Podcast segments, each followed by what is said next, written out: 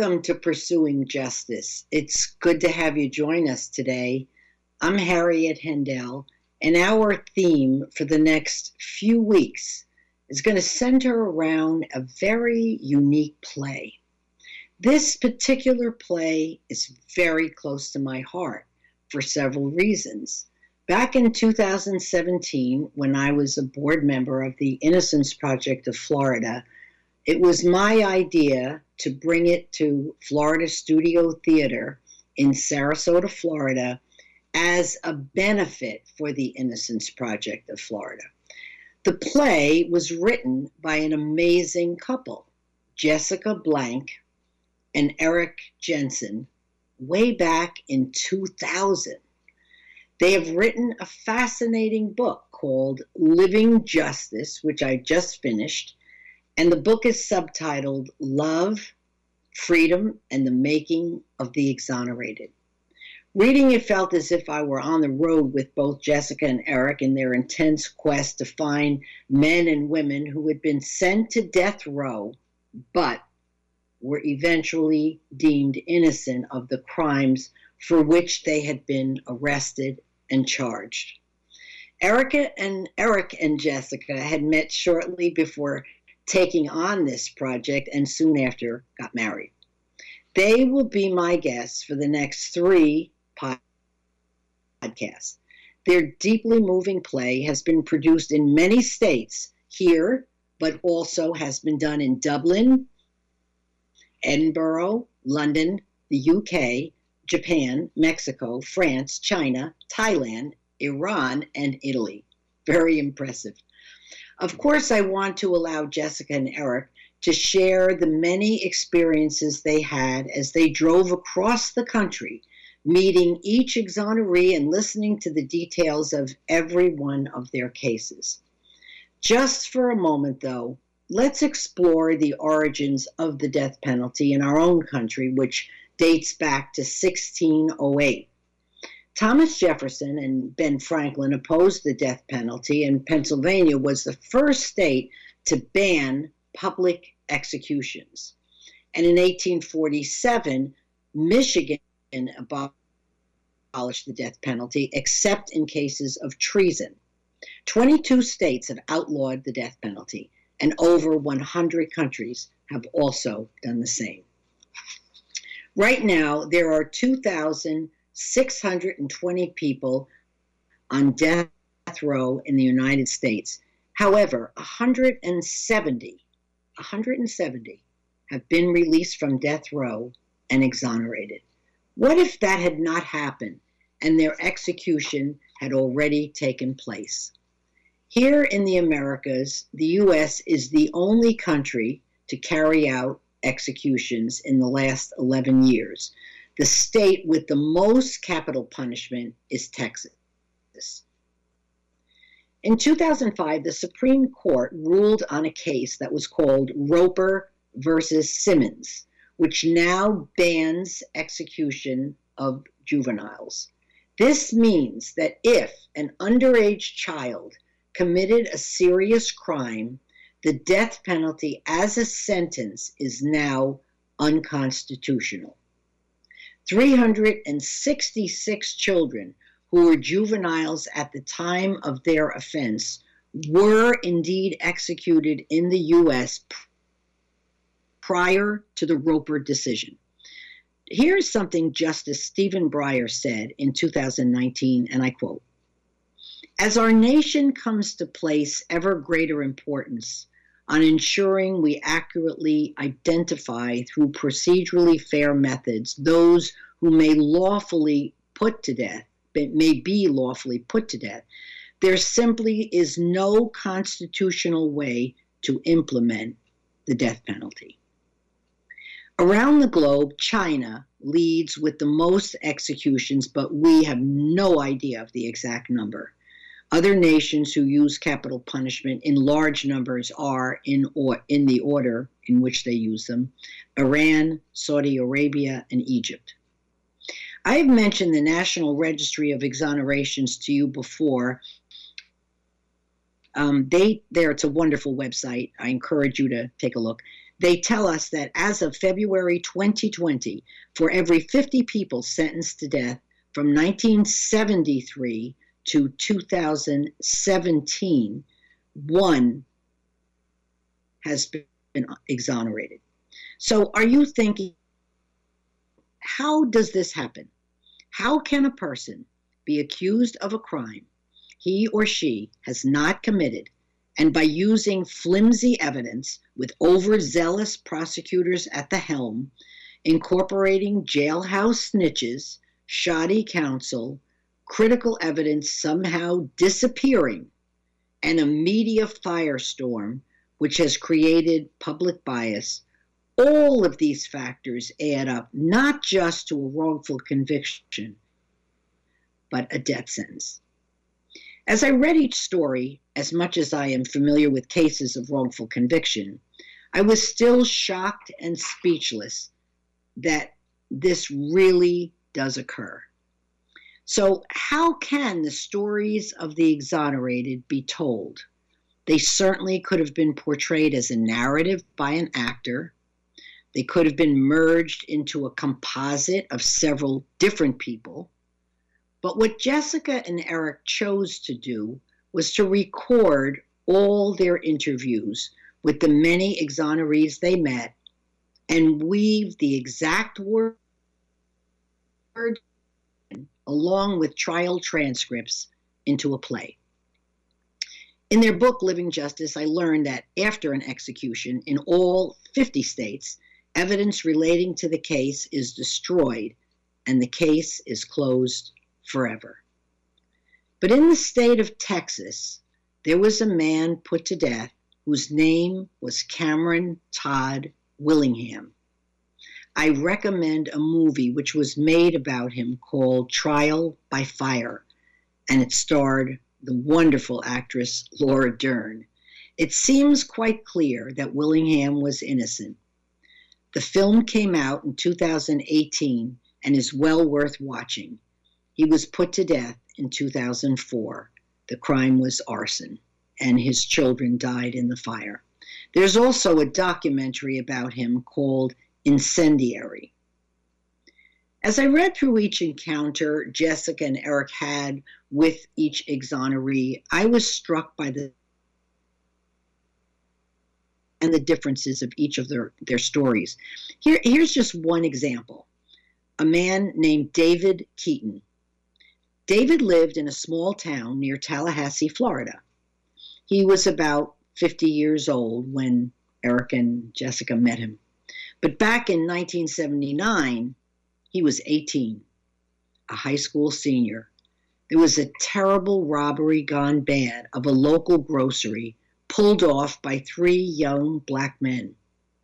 They held two police officers hostage, but in the end, one policeman was killed. The robbers took off with the money. Naturally, the townspeople wanted to find the man who had committed the robbery and also the shooting of, of both policemen. Nearly every young black man was considered a suspect and was questioned. Ultimately, David Keaton was interrogated, even though he had never been to that grocery store. There was no hard evidence that the authorities had against him. He was questioned for days. He wasn't permitted to have a lawyer with him. His mother was not allowed to be with him either. This is illegal, especially for a, juvenile. The questioning lasted nearly a week. By then, it was too late. David felt he might be killed or beaten up and that nobody would be the wiser. He was pressured into confessing to the crime. He made a decision to do that, reasoning that the eyewitnesses to the crime would surely know he was the wrong suspect. That's not at all how things turned out. The eyewitnesses were nearly all white. None backed him up after he refuted his false confession. With no physical evidence against him, the jury convicted him and he was sentenced to death by an all white jury. David suffered in prison largely due to his age. At 18, he was placed in solitary for 23 hours a day. He spent two long years on death row, and even though his religious faith was strong, he was deeply, deeply scarred by those years. What I would like to do now is share um, one other story from Living Justice, um, and I'd like to read from the book uh, that Jessica and Erik wrote. The man's name is Bo Cochran.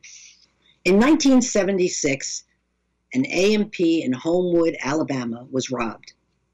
Bo told us that he had been at the scene of the crime. He was leaving the A&P when the cops showed up. They surrounded the store and they shined their lights on him, he said, and out of instinct, having been, having been beaten and threatened so many times by cops, he ran. Bo was still running about a half a mile away when he heard a gunshot. Just minutes later, the cops caught up with Bo and hauled him into the station. After questioning him for some time, he told us, they brought him to another room and locked the door. The detectives told him to strip. He took off his jacket and handed it to one of the cops. He bent down to untie his shoes when he heard the cop say, Look what I found in the jacket. Bo looked up. The cop was holding a wad of bills reportedly about $250 wrapped in an A&P rubber band. Strangely, Bo had been searched three times previously that night, and the only money they found on him during those searches was 32 cents. But, Bo told us, after the detective discovered the bills on their fourth search, Bo wasn't surprised when they charged him with robbery. But then they told Bo they were also charging him with murder, and his jaw dropped. He heard that gunshot, but figured the cops were firing in the air to try to apprehend him. He had no idea someone had died. The cops told Bo that the white A&P manager, Stephen Gainey, had been killed just after the robbery, and that Bo was the only suspect. Bo represented by a public defender who was allotted $1,000 to try his case, was brought to trial and quickly convicted of capital murder on no physical or eyewitness evidence by a jury of 11 whites and one black. When he first got to death row, he told us he was deeply depressed. He wouldn't talk, he wouldn't eat. Things looked hopeless for him. But on Alabama's death row, unlike most death rows, inmates are not isolated from each other 23 hours a day. They actually get to interact. And this, Bo said, is what saved his life. The other guys kept talking to him. They wouldn't let him isolate himself. Finally, Bo started talking. And then he said with a laugh, I talked so much they were after me to shut up. The other guys lifted him up, Bo said, and he started hanging out with them in the law library. And he then started using that time in the library to teach himself the law. Bo was one of the victims of Alabama's unique policy of not guaranteeing inmates lawyers after their initial trials. Like the vast majority of people on death row, Bo was extremely poor and had zero access to an attorney after the state quit providing him with a public defender. Even though the law guaranteed him several more appeals, he had nobody to argue them. His knowledge of the law was improving, but not enough to argue his own case against the DA. He started writing letters to anyone who might possibly help him. He wrote to the ACLU, the NAACP, everyone, but Bo looked guilty and nobody would help. He knew he didn't kill Mr. Stephen Gainey, though, and he didn't give up. He told us he kept on studying law, writing letters, and keeping up with Supreme Court decisions. And in 1986, the Supreme Court handed down a decision in Batson versus Kentucky, ruling it was unconstitutional for attorneys to use preemptory challenges to exclude prospective jurors on the basis of race. In a trial, each side has a limited number of opportunities to rule out potential jurors without stating a reason for it. These are called peremptory challenges. Historically, these have often been used by prosecutors to exclude black jurors in cases involving black defendants. The Batson decision made this pra- practice illegal. Bo believed the prosecution in his case had excluded several black jurors this way. He watched it happen. He started thinking this new decision might help convince a lawyer to take him on. And in 1986, he wrote to Bryan Stevenson. We talked about him before on this show. Um, the movie Just Mercy was made from Mr. Stevenson's book by the same name. A whip smart and dedicated attorney who runs a critically important Alabama organization called Equal Justice Initiative. The Equal Justice Initiative is virtually the only in state resource for Alabama inmates. It receives no state funding, surviving on private donations and public speaking fees earned by its attorney uh, staff attorney, uh, and also Mr. Stevenson. Currently, EJI is working on appeals for 100 of the 190 death row inmates in Alabama. Bryan saw something in Bo's case and he recruited a team of pro bono, bono lawyers from a Philadelphia firm not long after Richard Jaffe came on board, a public defender and a champion of those on death row. When they started working on the case, not only did they find clear cut Batson violations, a former prosecutor who worked in the DA's office around the time of Bo's trial would later testify the philosophy in his office was that prospective black jurors at the time were anti police anti establishment and shouldn't be left on juries. But they also turned up significant evidence Bo was innocent of murder. The victim's body had been found underneath a trailer in a trailer park some distance from the A&P. Given the distance between Bo and the victim when the gunshot was heard, and that Bo was being rapidly chased by police right up till they detained him, it is difficult to imagine he could have shot the victim, dragged the body all the way to the trailer park, hidden it before the cops, cops caught him. Not to mention, his clothing had no trace of gunpowder, and according to Bo's counsel, the gun that Bo owned wasn't the same caliber as the one used to kill Stephen Gainey. This evidence clearly indicated he could not have killed Mr. Gainey but it was still difficult to understand how, in the chaos of that night, Gainey had wound up dead. When Bo's lawyers found an eyewitness whose testimony about what he saw and heard on the night of the murder indicated a police officer may actually have shot the victim, though a, a clearer picture emerged. So in 1996, after hearing this evidence at a federal appeal, a jury of seven blacks and five whites acquitted Bo Cochran of murder. They upheld the robbery conviction, but by then, Bo had already spent 15 years on death row. Not long after, he was released on time served. So that is a little sample of the riveting book, which I, I really recommend. I will let Jessica and Erik speak about the many people they interviewed for the creation of The Exonerated. Before we close today, I want to tell you a little bit about this talented couple. The play they wrote in 2000 won the Lucille Lortel Award, the Outer Critics Circle Award, Drama Desk Award, and more.